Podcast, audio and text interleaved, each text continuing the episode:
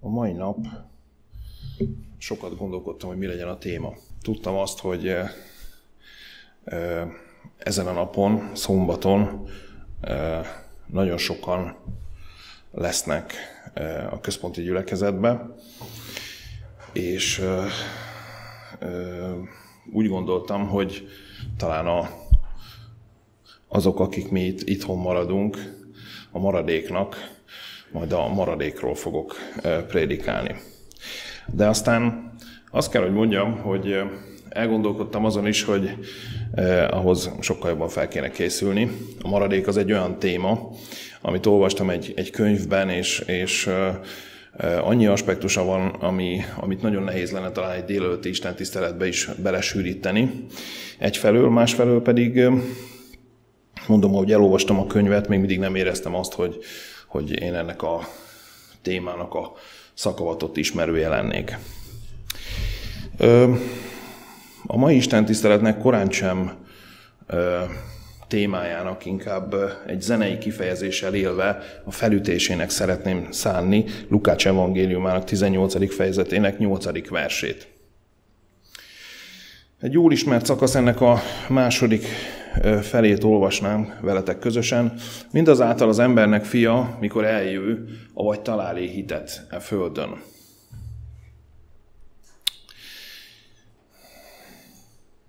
Szóval, ahogy mondtam nektek, hogy bár nem akartam a maradékról beszélni, valamilyen szinten ez a fent idézett ige valójában mégis érinti Isten végidőben élő népét, vagyis a maradékot. Ajánlottak a figyelmembe prédikációkat, amelyek erről a témáról szóltak, és voltak olyan prédikátorok, akik szinte szavanként bontották ki ezt a kérdést, vagy boncolgatták ezt a kérdést. Azt a kérdést, amit, ahogy ők fogalmaztak, Jézus látszólag, mintha csak mellékesen tett volna fel két példázat között. És igen, a kérdés mögött valóban sok minden húzódik meg. És az első, amit szeretnék leszögezni, hogy ez egy olyan kérdés, ez a mindazáltal az embernek fia, amikor eljő, vagy talál -e hitet a földön, ez egyáltalán nem egy klasszikusnak számító költői kérdés, amit, amire ugye tudjuk, hogy nem illik megválaszolni, vagy ez csak így felteszik ezt a kérdést, és válaszolja mindenki magában. Ez egyáltalán nem egy klasszikus költői kérdés. Miért? Annál az egyszerű oknál fogva, mert mi, akik 2021-ben élünk, akár visszatekintve egy kicsit távolabbra is, de el tudjuk mondani azt, hogy annak a korszaknak vagyunk a gyermekei, akikhez, ahogy a korintusiakhoz írott első levél tizedik fejezetének 11. versében olvasunk, hogy akikhez az időknek vége elérkezett. Hiszen számtalan jel mutat erre. Nekünk, akik ebben a korban élünk, azt kell, hogy mondjam, hogy reális esélyünk van, és reális esélyünk nyílik meglátni Jézusnak a valóságos második és igazi eljövetelét. Szóval nekünk, akiknek talán tényleg van rá esélyünk, hogy meglássuk Jézust az ég felhőjében eljönni, nem csak érdemes feltenni a kérdést, hanem ha magunkban nézünk, akkor érdemes megválaszolni is. Milyen hitet találna Jézus bennem? Milyen hitet találna Jézus bennem, ha engem vizsgálna meg? Mert ha megnézitek, akkor emögött a kérdés mögött nem csak mennyiségi elvárás van, hanem minőségi is. A zsidókhoz írott levél 11. fejezetének 6. versének első felében találunk egy megállap, egy állapítást, egy megállapítást. Tehát a zsidókhoz írt levél 11. fejezetének a 6. versében azt olvassuk, hogy hit nélkül pedig lehetetlen Istennek tetszeni. Nem az van itt, hogy hit nélkül elég nehéz Istennek tetszeni. Vagy nem az van, hogy hit nélkül azért picit körülményes lenne Istennek tetszeni, hanem az, hogy hit nélkül pedig lehetetlen Istennek tetszeni. Talán elsőre nem is látszik, de ez nem egy rossz hír.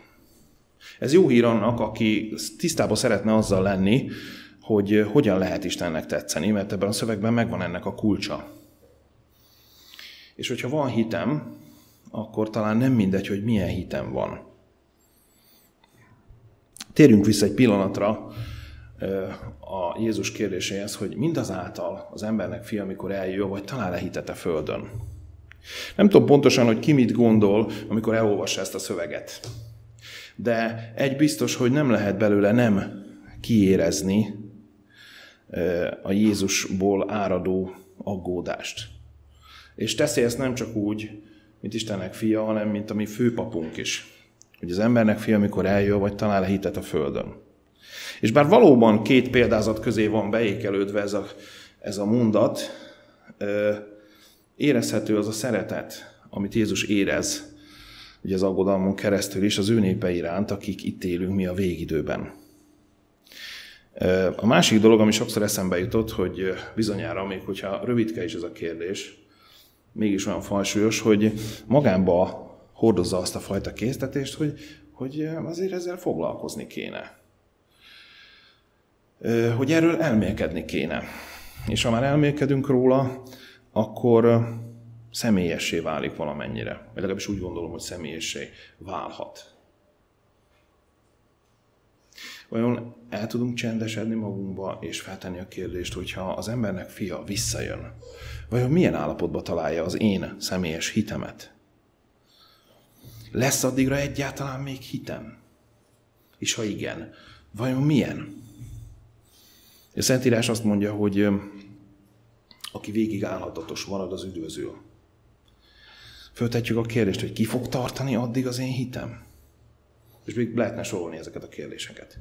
Ha felelősen gondolkodunk arról, és észreveszünk azt, hogy minden abban az irányba mutat, hogy ma akár a mi földi életünkben is kézzelfoghatóvá valósággá válhat Jézus második eljövetele, akkor vajon melyik csoporthoz fogunk tartozni? Azokhoz, akik örömmel sietnek Jézus elé, vagy talán azok közé, akikről a jelenések könyve 6. fejezet 15. és 16. versében olvassuk, hogy legszívesebben a föld alá bújnának. A vajon talál-e hitet, ahogy mondtam, nem csak a mennyiségről szól. Nem csak az a kérdés itt, hogy hány darab hitet ö, talál Jézus. A Szentírás ten is tele van különféle hittel, különféle bibliai szereplők, különféle, sokféle hitével. Szeretnék ebből néhányat megosztani veletek. Ha megengeditek, akkor először kezdeném olyan példákkal, amik hát negatívak, és tévútnak vagy tévhitnek bizonyultak, és a végére szeretném hagyni azokat a példákat, amik amik talán jó példák, és amik talán, ha az emlékezetünkben megragadnak, akkor, akkor azokat tovább tudjuk vinni. Egyből a Szentírás elején, az emberiség történetének hajnalán találkozunk néhány olyan hittel, és olyan következménnyel, ami alapvetően változtatta meg az életünket, ami alapvetően hozzájárult ahhoz, hogy mi ma most itt legyünk. A Mózes első könyvében, a harmadik fejezetben az elsőtől a hatodik versig terjedő részben megtaláljuk a bűnbeesésnek a történetét. És miután Éva vétkezett, aztán adott Ádámnak a gyümölcsből, valamennyire még akkor is hitték, hogy az engedetlenségük talán nem lesz végzetes. Érdemes elolvasni Ellen White-nak a Pátriák és Proféták című könyvében, a Kísértés és Bukás című fejezetében, ellen White például a hit szót használja, amikor arról ír, hogy Éva igazán elhitte sátán szavait. És amiután a bűnbeset megtörtént, és kezdték megérteni Ádámmal együtt, hogy milyen helyzetbe kerültek, ahogy itt Ellen White írja, mindketten azzal átadták magukat, és hittek abban, hogy ő, már hogy Isten, aki annyi jelét adta az ő szeretetének, meg fogja bocsátani ezt a bűnt, és nem teszik ki őket annak az iszonyú büntetésnek, amelytől féltek. Nem mindegy tehát, hogy kinek a szavainak adunk hitelt, hogy kinek a szavait hisszük el. És nem mindegy, hogy amiben hiszünk, az valós-e, vagy nem. Ha valami olyasmiben hiszünk, ami nem valós, az tévhit. Még szinte el sem kezdődött az élet ezen a földön. Nagyon érdekes, itt nagyon nyomon követhető a bűnnek a hatása. Megtapasztalhatta az ember, hogy az a hit, ami nélkül lehetetlen Istennek tetszeni, az teljesen a visszájára tud fordulni, hogyha megmérgezi a bűn és az Isten törvénye elleni engedetlenség. És aztán sajnos a sor az folytatódott, mint a lavina. Egyre nagyobbá és nagyobbá nőtt. Ádám és Éva gyermekei közül Káin és Ábelnek a története az mindenki számára ismert. A zsidókhoz írt levél 11. fejezetének 4. verse szerint ott azt olvassuk, hogy hit által vitt Ábel becsesebb áldozatot Istennek, mint Káin. Ábel hitte, hogy szüksége van Isten megbocsátására. Isten bocsánatára. Hitte azt is, hogy az elsőszülött állat feláldozása előre mutat a megváltóra. Ezzel szemben mit tett Káin? Hadd idézzem újra csak Ellen White-ot, a, szintén a Pátriákok és Profiták című könyvnek az Káin és Ábel című fejezetében erről. Káin zúgolódva lépett Isten elé, mert nem hitt a megígért áldozatban, és abban, hogy szükséges volna áldozatok bemutatására. Ajándéka semmiféle bűnbánatot nem fejezett ki. Úgy érezte, mint ahogy most is sokan, hogy Isten tervének pontos követésével elismerné gyengeségét, és azt, hogy megváltását teljesen a megígért megváltó engesztelésétől várja. A függetlenség útját választotta. A saját érdemeivel jött. Nem akart bárányt hozni, és vérét az áldozatba keverni, hanem a saját gyümölcseit, a saját munkájának az eredményeit mutatta be, mintha áldozatával szívességet tenne Istennek, ami által talán majd elnyeri az ő jóváhagyását. És akkor itt jön egy nagyon érdekes rész. Káin engedelmeskedett abban, hogy oltárt épített. Engedelmeskedett abban, hogy áldozatot hozott, de csak részben. A lényeges részt, annak elismerését, hogy szüksége van a megváltóra, egyszerűen kihagyta. Ellen White itt azt írja, hogy úgy érezte, már mint Káin, mint ahogy most is nagyon sokan. Amikor elolvastam ezt a részt, akkor azt kell, hogy mondjam, hogy, hogy az emberi természet semmit nem változott, és ha az időnk engedné, egészen a 21. századig emberig el tudnánk menni ezzel a folyamattal, aki ugyanígy gondolkodik. Nem csak Ellen White idejében, nem csak Káin idejében, hanem a mi időnkben is megvan az, hogy majd mi megmutatjuk, hogy hogyan. Majd mi tudjuk, hogy mibe hiszünk. Létezik ez az attitűd. Milyen érdekes. Azt mondja, hogy Káin nem hitt. Gondolkoztam azon, hogy mi motiválhatta Káint. Mert úgy tett, mintha lenne hite, azonban ez mégiscsak egy kis öncélú hit volt. Volt is egy ilyen című könyv pár évvel ezelőtt a traktárban, hogy az ott a címe, hogy Isten azt mondta, de szerintem. Elég kifejező a magyar nyelv, ha valakinek öncélű hite van, ha valaki öncélúan választ célokat, akkor előbb-utóbb önhitté válik. A fenti idézetből, amit Ellen White-tól olvastam, kiderül az is, hogy nem csak öncélú hit van, ami önhitté tesz, hanem van szelektív hit is.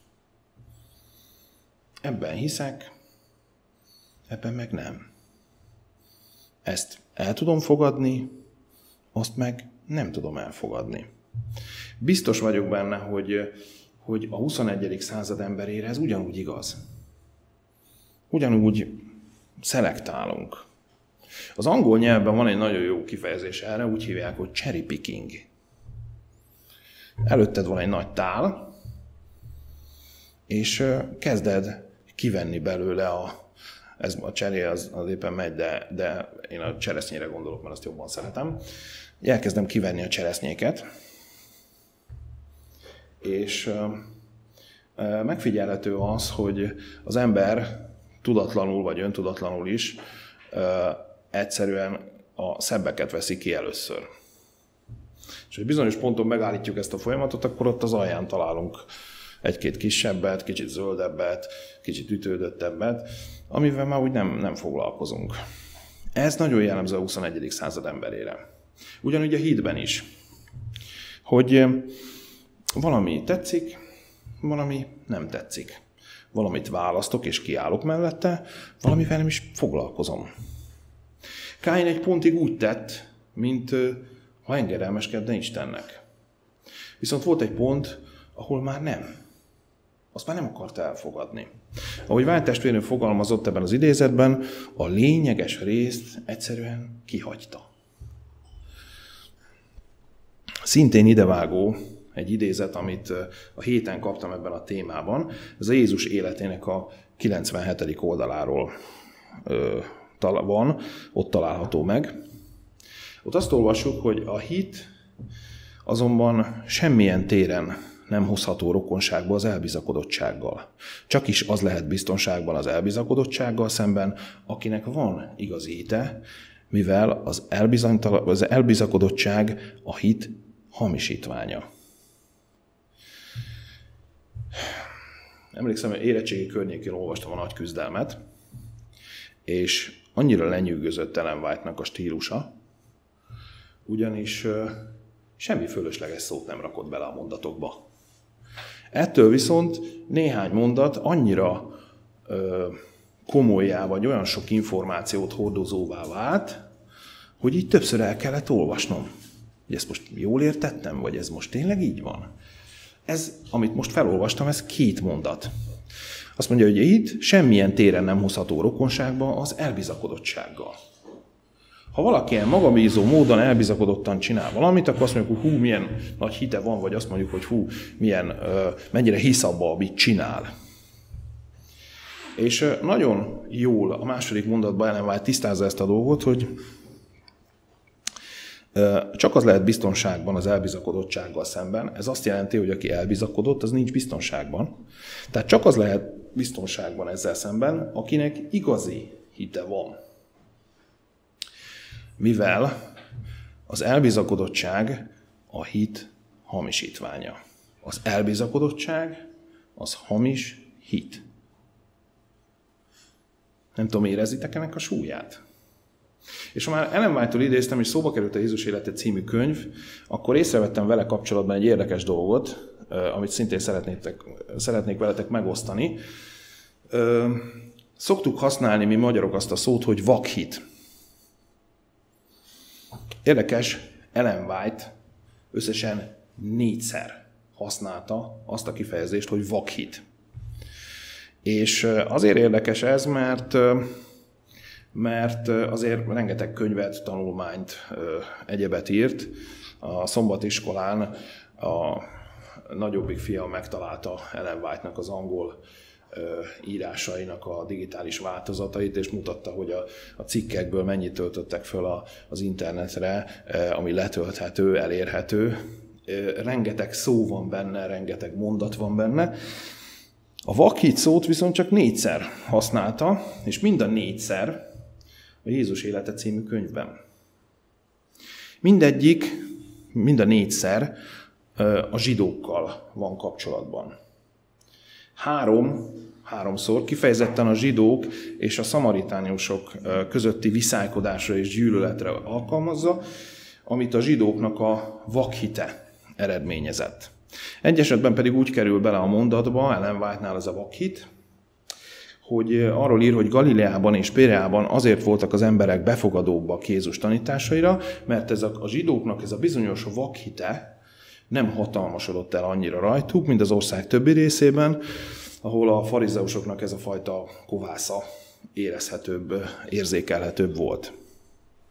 Azért fontos, hogy megvizsgáljuk, hogy néha nem kísérte bennünket a fenti példák bármelyik az öncélúit, vagy ez a vakhit, mert ez, ez irányú és fajtájú hitek nem visznek bennünket előre.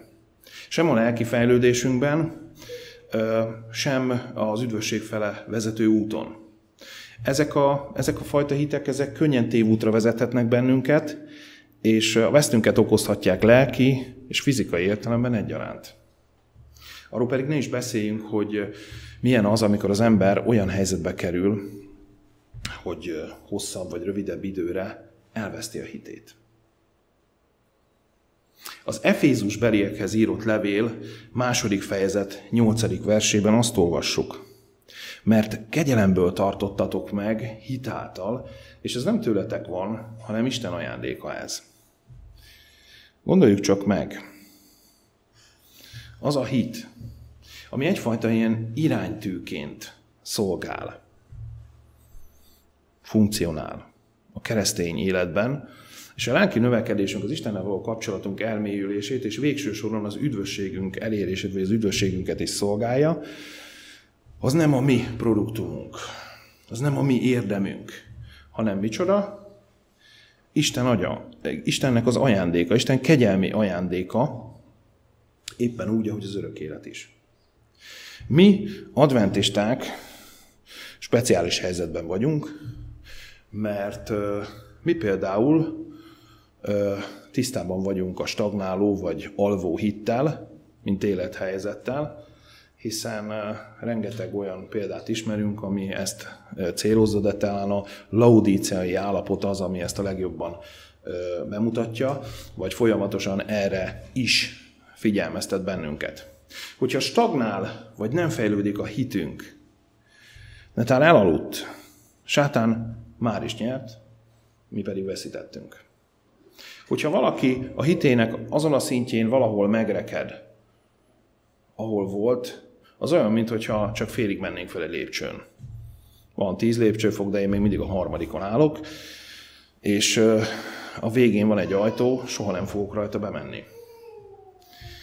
Képzeljétek el, hogy a tanítványok, akik három és fél éven keresztül ott voltak Jézus közelében, és együtt ettek, együtt ittak, együtt látták a csodákat, együtt látták azt, hogy, hogy Jézus mit tesz, hallották azokat a mondatokat, amik nincsenek leírva az evangéliumba.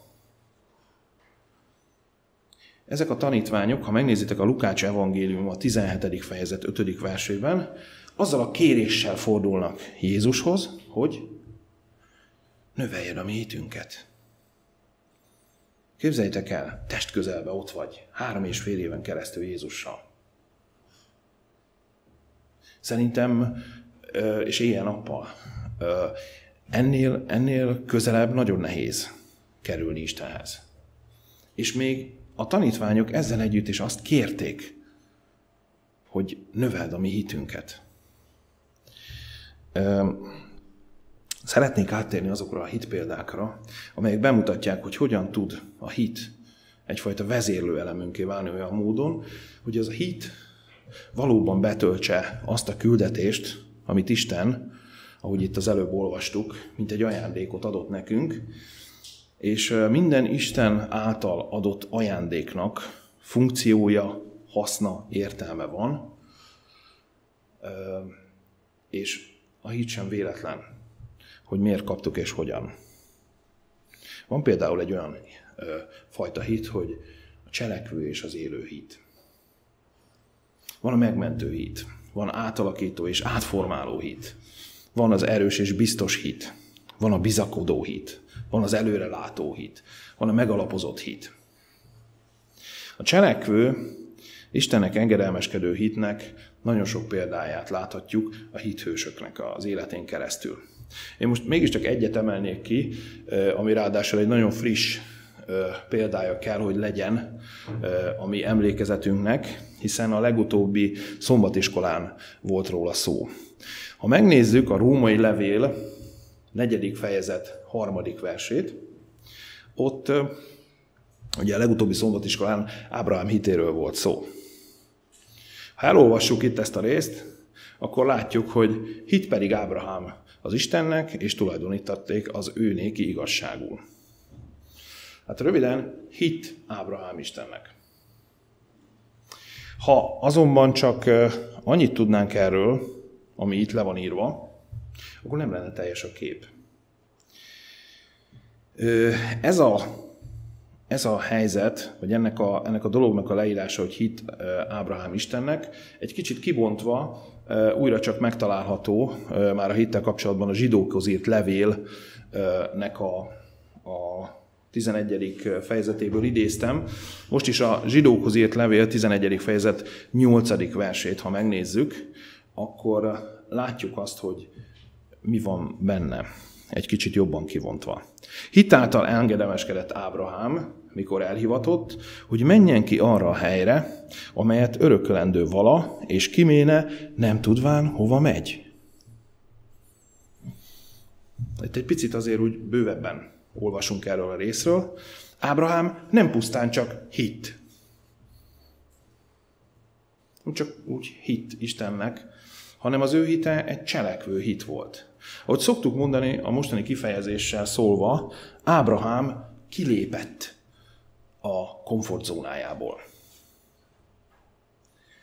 Kilépett a komfortzónájából méghozzá nem is kicsit. Hátrahagyta egy szép városban található szép otthonát, a sikeres üzleti kapcsolatait, ügyfeleit, mindazt, amire mi úgy tekintünk, hogy egy élet munkája, úgy tekintünk, hogy ö, gyakorlatilag az egész egzisztenciája, ha úgy tetszik, és elindult egy olyan úton, amiről itt olvastuk, hogy nem tudván hova megy. Elindult egy olyan úton, amiről nem tudta, hogy hova tart. Ebből a szemszögből nézve ez majd, hogy nem azt mondanám, hogy egy tökéletes meggondolatlanságnak tűnik. Ábrahám azonban Isten ígéreteire alapozott mindent arra az Istenére, arra biztos és sziklaszilárd alapra, amiről még Jézus is példázatokban beszélt. Ilyen alapokon állt Ábrahámnak a hite. Félre tudott tenni mindent, be tudta zárni az ajtót, és elindult.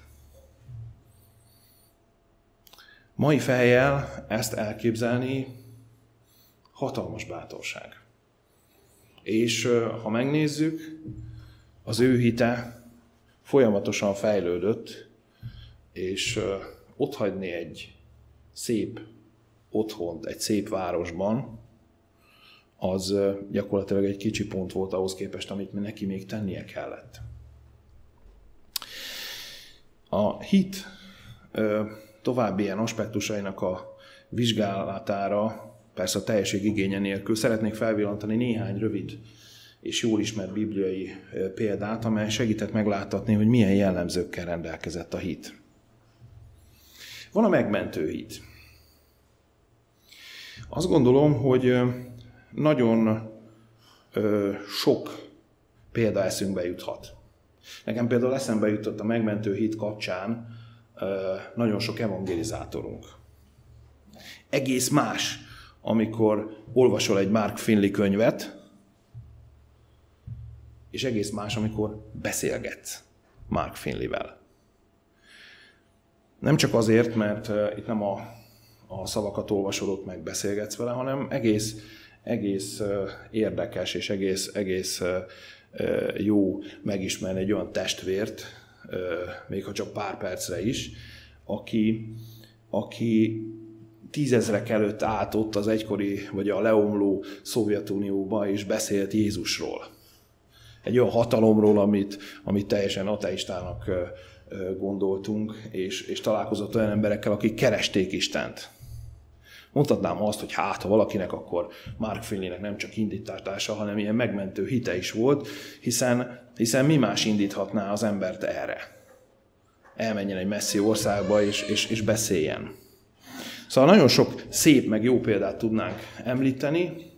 Ami nekem eszembe jutott, valószínűleg tartom, az a példa a Bibliából, nem lenne még dobogós sem. Nem lenne első, második, harmadik helyezett, nem lenne ott Jónás profétánál, aki egy egész várost mentett meg, pedig a összehasonlítás majdnem jó. Én arról a Samária beli asszonyról beszélek ott Jákob kutyánál, aki Jézussal beszélgetve rádöbbent. a saját helyzetére. Megértette a helyzetét. Megtért, és mit is tett? Megtartotta ezt a hitet magának? Nem. Azonnal visszament a városba, nem törődött azzal, hogy egy forróság van, ilyenkor mindenki behúzódik, és ő pont azért ment ki akkor, hogy ne kelljen találkozni senkivel. Most pedig mi történik? Az ellenkezője mindenkivel találkozni akar, és, és mindenkinek mondja, hogy mi történt vele abban a pillanatban. Ott és akkor. János evangélium a negyedik fejezetének 39. versében olvassuk, hogy ö, abból a városból pedig sokan hívének benne, a samaritánusok közül, annak az asszonynak a beszédéért, aki bizonyságot tett, hogy mindent megmondott nékem, amit cselekedtem. Ennek az eredményes evangelizációnak a feljegyzése ott szerepel az evangéliumba, mit tett ez az asszony. Mert rájött arra, hogy ha megkapta a hitet ajándékba Istentől, azt nem tartatja meg. Azt meg kell osztania. Nem úgy, mint a Facebookon, sokkal jobban, sokkal személyesebben. Akkor, ahogy mondtam nektek, ugyan a megmentő hitre lehet, hogy nem ő lett volna az első kiszemelt hithősünk, de azt mondom nektek, hogy találjunk egy példát az erős, a küzdő, a megpróbált hitre, akkor ez a, a küzdelmes hittel kapcsolatban ki jut eszetekbe? Talán legelőször. Jézus, igen. Ha nem rá gondolunk, akkor még ki? Jákob, igen. Én most a második helyzettel szeretnék eh, egy pár szót, ha már Jákob kutya felmerült, akkor Jákobról is. A Mózes első könyve, 32. fejezet 26. versében ott látjuk, hogy megküzdött az angyallal, és addig nem eresztette, amíg meg nem áldotta. El tudjátok ezt így képzelni? Sokáig, ez egy, ez egy szimbolikus, egyszerre fizikai és egyszerre szimbolikus dolog, hogy azt se tudta, hogy mivel, kivel küzd. Sötét volt, megijedt, azt hitte az életére törnek, és hajnalig, ameddig el nem kezdett világosodni, küzdött. És amikor felismerte, hogy kivel küzd, akkor nem azt mondta, hogy jó, bocsánat, elnézést kérek, hát, hát ezt nem így kellett volna, ne arra úgy, hogy nem ismerte fel a sötétbe, hanem ellenkezőleg megragadta, és addig nem akarta elereszteni, ameddig meg nem áldotta.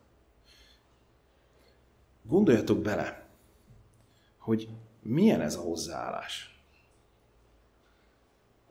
Aki küzd, aki erőt, energiát tesz bele valamibe, az utána hogy tekint arra a dologra?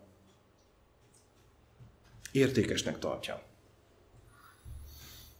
Egy olyan dologért, amiért rengeteget teszünk, azt fontosnak tartjuk. És ez nem egy romantikus elképzelés, hogy áldjál meg. Képzeljétek el, hogy vannak emberek, akik képesek ennyire küzdeni azért, hogy megkapják Isten áldását. Mert az fontos. Te fontosnak tartod Isten áldását? Tegyük föl a kérdést, mi tudnánk ezért egy éjszakán keresztül harcolni? Tudnánk mindent beleadni? Fontos nekünk ennyire Istennek az áldása? Ilyen szempontból is nézzük meg a mi hitünket akkor van a bizakodó hit. Nekem az első dolog, ami eszembe jutott a bizakodó hittel kapcsolatban, egy szegény özvegyasszony. Máté evangéliuma 15. fejezetének 27. versében láthatjuk magát a történetet. Máté evangélium a 15. fejezetének 27. versében látjuk azt a történetet, ahol az a Jézus, aki szeretett mindig segíteni, aki ott járt mindenhol, és embereket gyógyított, beszélgetett, új irányokat adott az emberek életének. Itt most olyan, mint hogyha kéretné magát. Mint ahogy vissza akarná tartani azt, amire ő képes.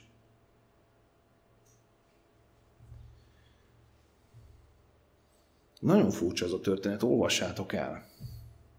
Persze tudjuk, hogy miért teszi Jézus mindezt. Milyen jó, hogy van egy bizakodó hit, ami ennyire kreatív, és azt mondja, hogy de hiszen az ebek is esznek a morzsalékokból. Csak amíg kicsit lehullik, csak, csak, csak valamit. És Jézus ezt a hitet, ezt a hitet díjazza. Amikor látszólag semmi esély rá. Ebben is van egy kis küzdés, de bizakodik. Bizakodik, hogy, hogy te megteheted. És kérlek, tedd meg. Hányszor imádkozunk úgy, hogy közben azt érezzük, hogy lehet, hogy ahogy szokták mondani a régen az, az idősebb testvérek, hogy a plafonig sem megy el az ima. Hol van még az a mennytől? Nagyon sokszor úgy imádkozunk, hogy magunk se nagyon hiszünk benne. Vagy nem hiszük, vagy, vagy azt mondjuk, hogy ez már annyira súlyos eset, hogy itt nem lehet segíteni. És akkor van valaki, akinek van egy bizakodó hite. És Istennél mindegy, hogy milyen súlyos a helyzet. Mindegy, hogy milyen előre haladott a helyzet. Mindegy, hogy mennyire nehéz. Isten ezt is meg tudja oldani, meg ha már itt tart a dolog, azt is meg tudja oldani, ha hiszünk benne. Van az előrelátó hit. Itt most kérlek ne a proféciákra gondoljatok, hanem valami olyasmire, mint amit a Máté evangéliuma 8. fejezet 8. versében látunk. Tehát Máté evangéliumának a 8. fejezetének a 8. versében ismeritek a, a történetet, a századosról szól, aki azt mondja, hogy nem vagyok méltó, hogy a hajlékomba jöjj. És utána kifejti, hogy, hogy nekem van hatalmam. Én azt mondom az egyik embernek, hogy ezt csináld, azt csinál, nekem ott se kell lennem, valakinek megparancsoltam, meg fogja csinálni. Kicsit olyan, mintha én csináltam volna meg, vagy mint az én kinyújtott kezem lenne, és megteszi, mert tudom, hogy milyen a hatalom. Ha nekem, a századosnak ennyi hatalmam van, akkor mekkora hatalma lehet Istennek? Úgyhogy annak a Jézusnak, akiről már annyit hallott, hogy odament, megfogta, vagy, vagy ugye a, a vaknál, amikor, amikor sárból, mint hogyha szemet formálna neki, valami interakció mindig van, azt mondja, hogy nem is vagyok méltó arra, hogy begyere a házamba. Te innen is meg tudod ezt tenni. Mert hatalmadban áll, mert hatalmad van, mert hatalom adatot neked. Így előre lát. És ez az előrelátás, ez nem csak előrelátás, hanem azt jelenti, hogy tudom, hogy milyen az Isten. Nem csak a képességeit tudom felmérni, hanem tudom, hogy, hogy erre képes, és mit olvasunk utána? Azt, hogy Jézus elcsodálkozott. Gondoljatok bele. Egy pogányhatalom elnyomó katonája, aki sokkal több halált, gyilkosságot látott, rendelt el, mint amennyit valaha mi fogunk látni, ilyen hitre jut. A következő példa, amit mondok, nem bibliai lesz. A héten az egyik családtagom mesélt el nekem, aki szintén adventista, és Magyarország egyik legnagyobb cégénél dolgozik, ahol 17 ezeren dolgoznak. Emlékszem, a legnagyobb cég, ahol dolgoztam, ott 7 ezeren dolgoztak, hát hol van ez ahhoz? Volt egy munkatársa. Ez a munkatárs egy ö, ilyen épület fenntartási csoportnak volt, vagy igazgatóságnak volt a munkatársa. Ő gyakorlatilag karbantartóként tevékenykedett, és sokszor látták, hogy megjelenik, valami gond volt, megcsinálta, aztán szépen eltűnt, és nagyon sokan szerették, mert hiszen mert hiszen azt kell, hogy mondjam, hogy, hogy mindig minden helyzetben helytált, és egyszer jelezte, hogy nem érzi jó magát. Szerda volt, és csütörtök péntekre kért beteg szabadságot, szombaton meghalt. A cég a belső hálózatán, az intraneten feltett egy hírt ezzel kapcsolatban. És ezt most megpróbálom nektek úgy elmondani, hogy ti is megdöbbenjetek. Mint ahogy a családtagom is megdöbbent, meg amikor elmesélte én is. Az volt a hír, hogy XY kedves munkatársunk életének 57. évében meghalt. 24 éves kora óta dolgozott itt nálunk. 33 éven keresztül. Ez azt gondolom nem egy mindennapos dolog.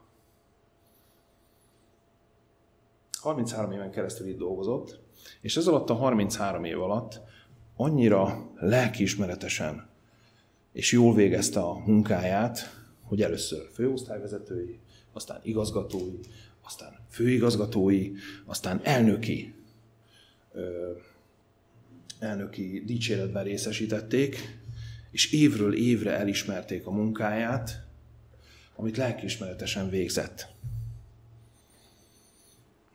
XY munkatársunknak a temetése ekkor és ekkor lesz, ebben és ebben a temetőben.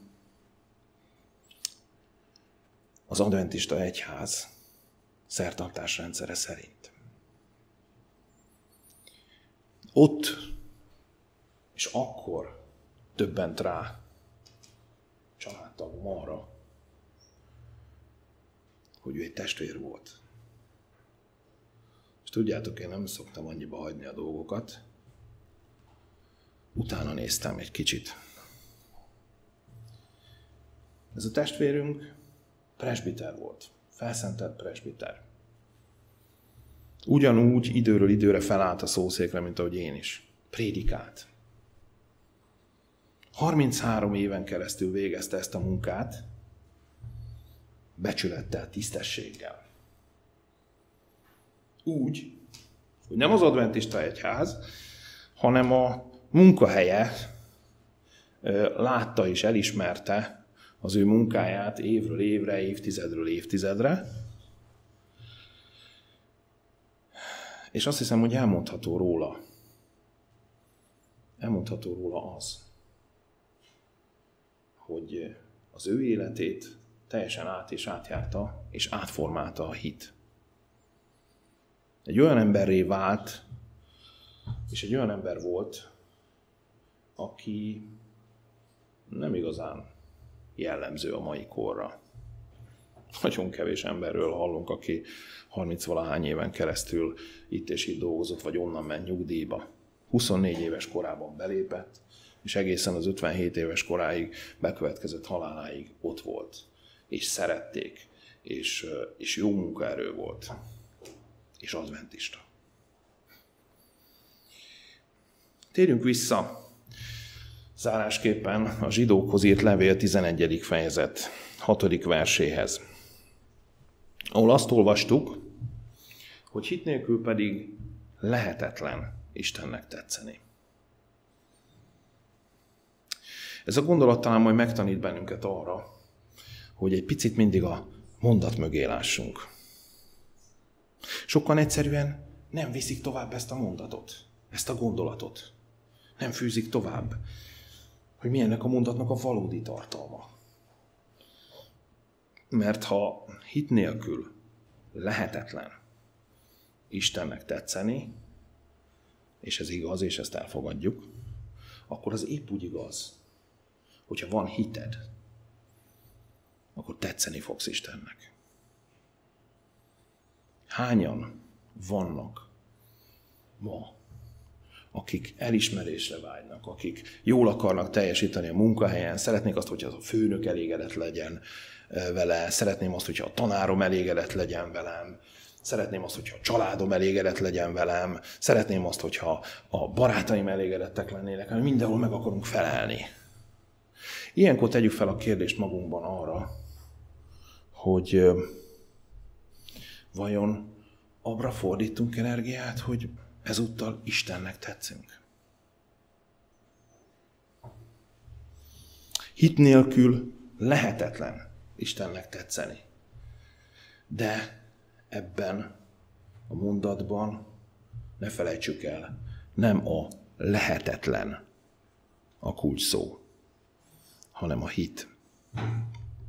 Ha van hited, ha sikerül növelni, megőrizni Isten ajándékát, a hitet, akkor amikor az embernek fia meg fog jelenni ezen a földön,